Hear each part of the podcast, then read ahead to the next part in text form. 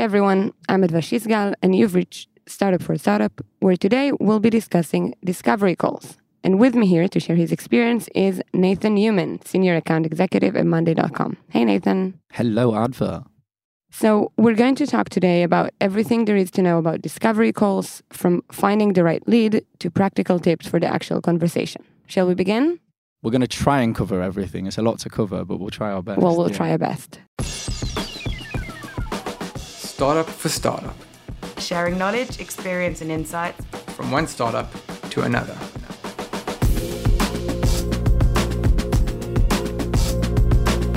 Okay, so first of all, Nathan, introduce yourself. Just give us a context sort of of who you are. Sure. So, my name's Nathan Newman. Uh, I've been with Monday for just over two years. I've had the privilege of living in Israel and working from our HQ. I'm now living in London, um, which is our European hub. And yeah, I look after the mid market kind of territory, specifically UK and Ireland. And previous to that, I was working across all of Europe, so Denmark, Sweden, Belgium, uh, from Tel Aviv. And yeah, absolutely love what I do. Perfect. So now that we have this context, let's move to the general context of the conversation. Just shortly, what is a discovery call? Mm. Why are we addressing this? Why is it important to do it? Yeah. So, a discovery call is arguably the most important part of any sales cycle. Um, the platform demonstration and the follow up calls and the kind of craftsmanship that goes into a sale are all a consequence of the depth of the discovery that you've done. So, you can't really present value until you understand um, a little bit about the business, the people that you're speaking with, the issues that they're facing, what's brought them to evaluate Monday now, or you know any platform. You know, a lot of companies don't just evaluate one platform. So the art of a discovery or the science of a discovery um, is the most important part of a pay, of a sales cycle.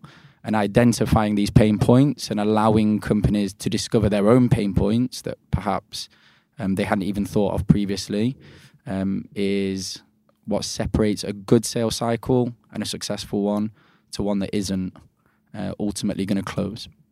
But was it? What's the purpose? What would be sort of the success picture of a good discovery call? What would you Yeah. like to achieve at the end of it? Sure. So, so I think the clue's in the name. The idea is to help to discover. So you need to discover about the client, but you also need to allow, or the prospective client, but you also need to allow them to discover about themselves.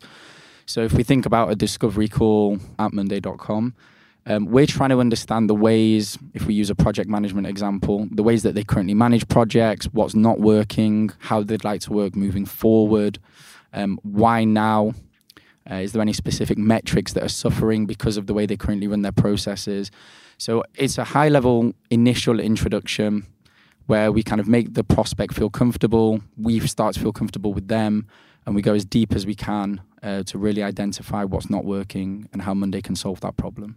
And maybe it's worth mentioning, if I'm getting it right from what you're saying, that it's a sort of a two way street, right? It's not only for them to find out whether we're a good match, but it's also for us to wonder or check whether Monday is a good match for Yeah, them, right? As Re- well. Really good point. So specifically in in as consultants at Monday, our job is really to sell enterprise, right? As a, as an organization, that's where we're heading towards. If not, we're already there. So um, a lot of the time, we have calls that aren't really relevant, and we have to kind of sift through that to ensure that we're speaking to the right people. In an ideal scenario, we do that before we even get on the call, but it doesn't always work like that. So when we have the discovery call, we like to set some kind of precedent and let them know that our criteria has to match theirs, but theirs also has to match ours. We we don't have the capacity um, to take on every single client that needs um, some support or some consultation. Unfor- unfortunately, right? So again, in discovery calls, we need to kind of scope out what they are, who they are, rather, what they do, what they're trying to achieve, and make sure that it's relevant for us as consultants to continue working on to ultimately try and close them on an enterprise deal. Yeah, and I think it's also important for, like, uh, I want to sort of repeat that point you've mentioned about um, we don't have the capacity to. I think it's important for startups in early stages as well because the capacity is even you know even bigger of a problem and it's not just the capacity it's other resources as well um, and also your focus have to be really on who's your target audience is you can allow yourself to sort of lose focus so i think it's a really important point um, do we do discovery calls for only for clients that we reach out to? Is it client that reaching out to us? Great question. So we have uh, two approaches, as most companies will um, inbound and outbound. So I work on the inbound team, which means you know anybody can go and open a, a Monday.com trial. Once someone opens a trial, it goes through kind of a back end filtration system. And if all the criteria, or in an ideal scenario, if all the criteria is met, it will land at my desk. I'll reach out to them, say five or six people a day, so 25, 30 a week um, and try and instigate and initiate kind of a sales process with them and see if they're interested. I mean, the reality is that not all of them are interested. Um, some of them opened it for personal use. Some people are interested, but they don't have the time to actually speak. So there's a whole host of different things that go into actually getting on a discovery call. The second aspect is outbound. Um, we have an outbound team here in London where basically their role, to the best of my knowledge, is they have a, an assigned amount of accounts in their name. Um, they're actually trying to be sector specific at the moment. And their role is to come in, target those accounts, reach out to people, uh, and really try and drive business and interest in an outbound way as opposed to kind of hot leads that have open trial accounts. Okay, perfect. So this leads me directly into my first point. Um, as we've mentioned, we'll try and go through every step of the process. And the first one is finding relevant leads. How does that process work? So, again, I mean, uh, uh, there's an element of privilege to being an inbound account executive because a lot of the heavy lifting is done for us. Um, there's two approaches. There's the one that we touched on a second ago, which is where uh, someone will open a trial account and um, you know I will do the outreach and have a dialogue with them and try and get them on a call to begin the actual sales cycle and the discovery process. The other one is we have a team of SDRs, sales development representatives. Their role is to manage the requests that have come in. So a client or a prospective client can submit a request via our website that they're interested in having a conversation. This is a really hot lead, right? This is someone who has clearly indicated they want to talk. There's a um, a business case perhaps in place. There's a need for Monday, and they want to kind of expedite that process. So the SDRs will have um, specific areas, specific regions that they work with, and they will then do the initial discovery call. It's not necessarily a detailed discovery call, but it's a high level one to, to kind of pre qualify the lead. And then they'll pass that through to an account executive. And then what would you like to find out in this initial conversation? So the initial call is done with the SDR. Um, it's more a case of, you know, typically how many users are you looking at? Is there budget? Is there a timeline? It's, it's BANT. So for those that, that don't know, budget, authority, need, and time frame, B A N T it's just high level information just to make sure they're not wasting our time and we're not wasting their time. And then they'll pass that through to the account executive on kind of a round robin process. Once the account executive gets this lead, it's a hot or a warm lead. There's clearly interest. They've been through kind of a pre qualification process. And that's where we can start to have these detailed discovery calls where we try and understand the scope of what they're trying to achieve, you know, ultimately who's making the decision, what's the procurement process, what's the metrics that are suffering by not having um, a platform like Monday, and really just going as deep as possible um, in the 30 odd minutes that, that we have with them. Is there anything specific that you're doing to prepare for a discovery call on your side? Yeah, you have to look into the people that you're speaking with. Um, failing to prepare is preparing to fail. So you just want to make sure you go in there with a good understanding of what they do, but again, allow them to tell you as well what they do, who you're speaking with, perhaps have a, an understanding of the hierarchy. So if it's a marketing manager, who are they going to report into? Just come knowledgeable. Something we're trying to leverage now is ChatGPT, to be completely honest. And it's incredible. it's really awesome. So we ask three or four key questions. Who is this business? How do they make money? What sort of issues are their industry facing? And, and ChatGPT just gives us this depth of knowledge that would take us seven or eight discovery calls to really understand. And it allows us to go in more prepared. It allows us to be more responsive. Uh, it allows us to be more uh, engaged with them, seem like industry experts, uh, and just have a far more educated conversation. So you know your typical LinkedIn scoping, so understanding who the business are, who you're speaking with, and who they report into, but leveraging the tools around you, Google News, uh, ChatGPT, to, to have a, a real detailed understanding of who you're speaking with. And the information you got from the SDRs from their call. Exactly that, yeah. Okay, so up until now, we've discussed preparing for the actual talk and what should you do during it. And now, let's say you had a good discovery call and you'd like to move forward. What would be your next step? So, assuming that we are comfortable with them and vice versa, we will move on to a tailored demo. So, again, this is the art of a discovery, trying to understand how they're working and how they want to work moving forward, and then taking a few days or a few hours to build a demo that's going to resonate with them. But again, the reason why discovery is so important is you want to make sure you have a real deep understanding of the processes and the people of power. So you don't just want to necessarily be doing a demo with someone who doesn't have influence or someone that isn't going to sign a contract or at least make a decision. You want to try and use, I don't want to use the word use, right? But leverage them to bring the more important people on the call, do the demo with the people that are going to actually make the decisions. Um, and that would be the typical step after a discovery call.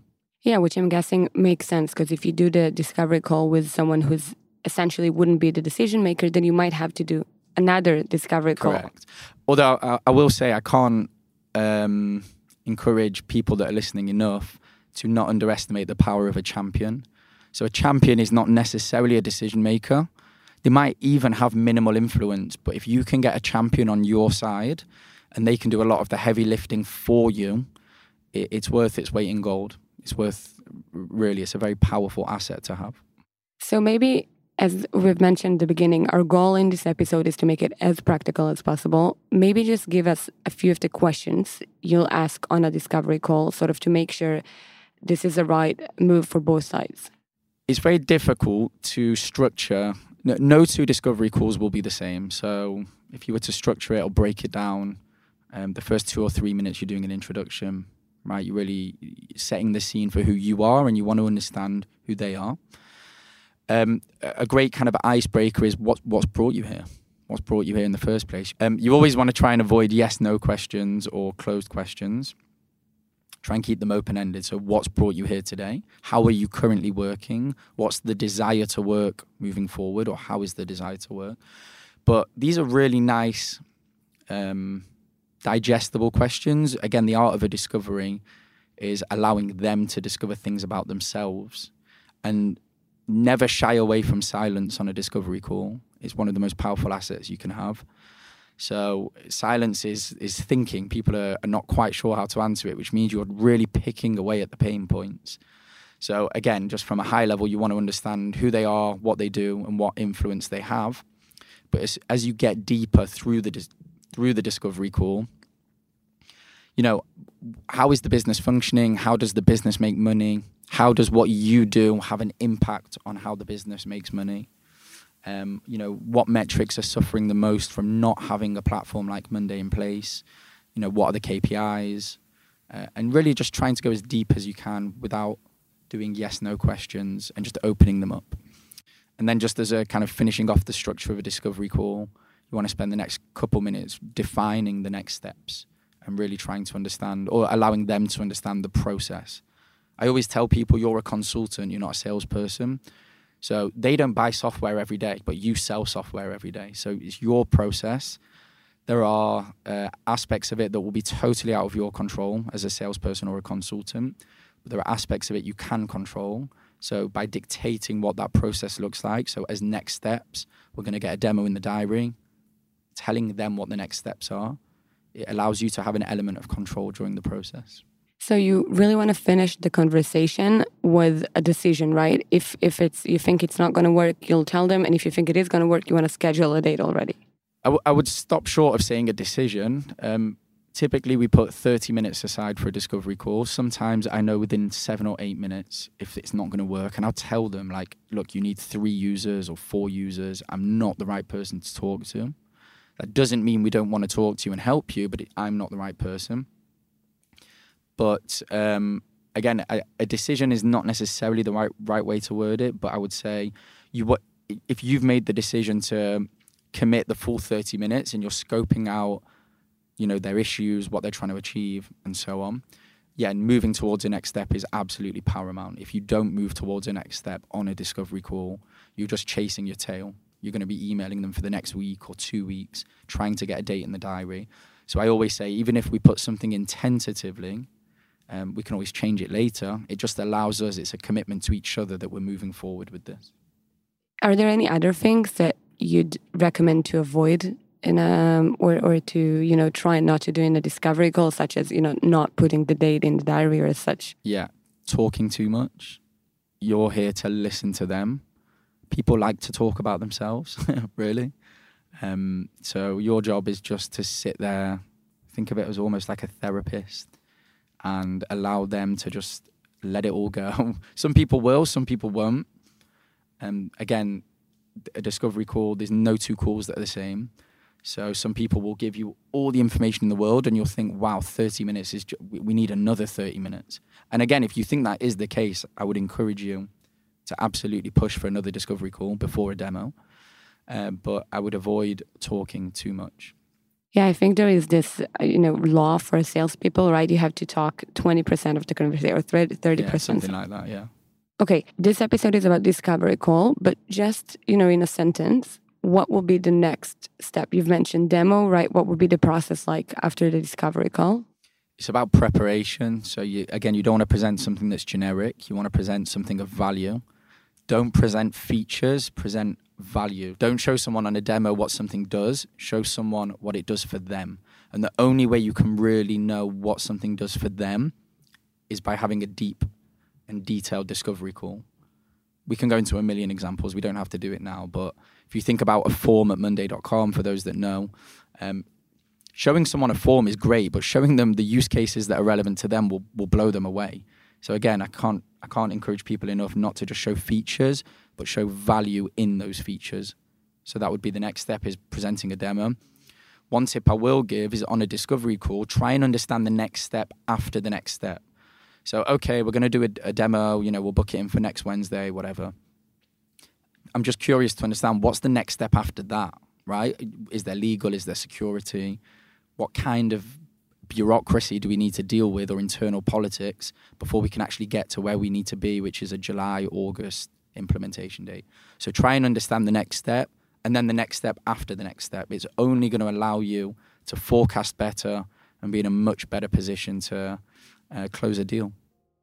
Okay, perfect. So, right before we'll say goodbye, I'll just remind you that if you have any questions or feedbacks, you're welcome to check our website, startupforstartup.com slash www, where you'll find all of the other content as well. And if you want to know every time we have a new episode, don't forget to subscribe to our show on your preferred app. Thank you, Nathan. Thank you. And thank you, everyone, for listening.